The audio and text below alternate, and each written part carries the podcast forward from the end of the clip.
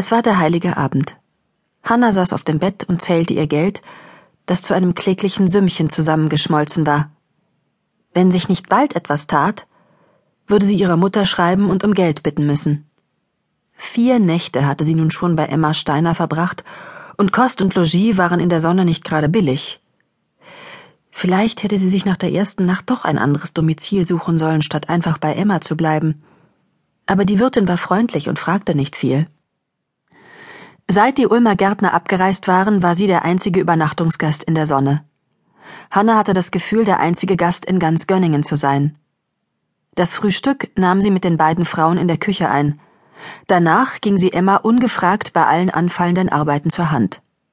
Das Nichtstun zermürbte sie nämlich mehr als Wäsche waschen, Treppen und Böden wienern oder Tischtücher flicken.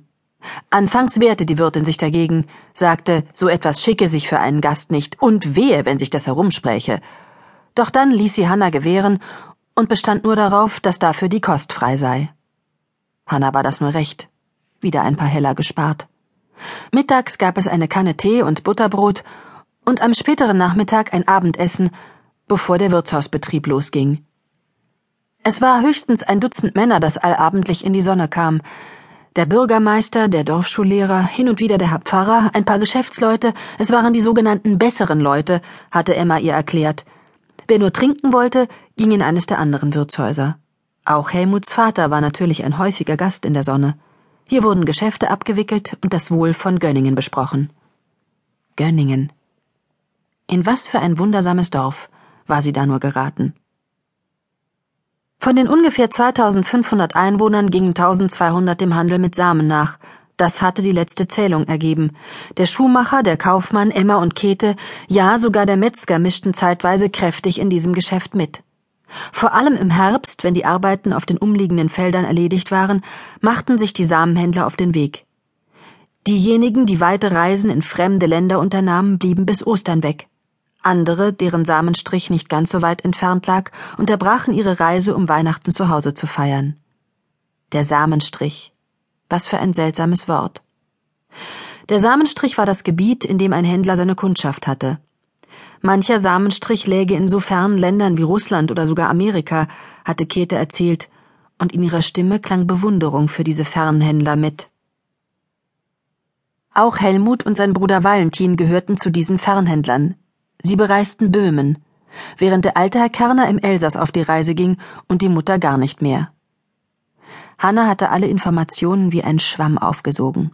Was für ein aufregendes Leben. Aber was war mit den Kindern, wenn deren Mütter wochenlang von zu Hause wegblieben? Wer führte den Haushalt? Und wie kam es, dass alle so viel vom Gemüse- und Blumenanbau verstanden? Hanna seufzte laut und tief. Ihr Seufzer war das einzige Geräusch weit und breit.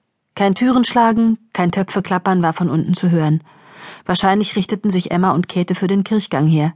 Sie hatten sie eingeladen mitzukommen, doch Hanna hatte abgelehnt. Die neugierigen Blicke bei ihren wenigen Spaziergängen durch Gönningen hatten ihr gereicht. Mehr als einmal hatte Emma sie ermutigt, sich das Dorf anzuschauen. Es gäbe viel zu sehen in Gönningen. Die stattlichen Häuser aus Truffstein, das hübsche Bächlein und dann die Geschäfte. Aber einzig um Helmuts Elternhaus war sie herumgeschlichen hatte sich das schmucke Haus von vorn und von hinten angeschaut. Ganze drei Stockwerke. Damit zählte es zu den größten Häusern im Dorf. Auf der rechten Seite ein Garten. Nicht so groß, wie man es vielleicht bei einem Samenhändler erwartet hätte. Eine Stufe, die zur Eingangstür hinaufführte, links und rechts davon Säulen. Hanna fand die Säulen albern. Gleichzeitig faszinierte sie das große Anwesen. Hier würde sie wohnen, wenn Helmut ein Ehrenmann war und sie zur Frau nahm. Hinter welchem der vielen Fenster würde sich dann wohl ihr Schlafzimmer befinden? Wie würde sich das Leben in solch einem Haus anfühlen? Obwohl sie keine Pläne für den Abend hatte, nirgendwo eingeladen war, hatte Hanna ihre hübsche ungarische Tracht an. Das gehörte sich für den heiligen Abend, auch wenn man ihn Mutterseelen allein in einer winzigen, kalten Kammer auf dem Bett sitzend verbrachte. Ach, wenn wenigstens Helmut heute vorbeikommen würde. Er war fast jeden Tag da gewesen. Jedes Mal hatte er andere Ausreden dafür gehabt, dass er nur kurze Zeit bleiben konnte.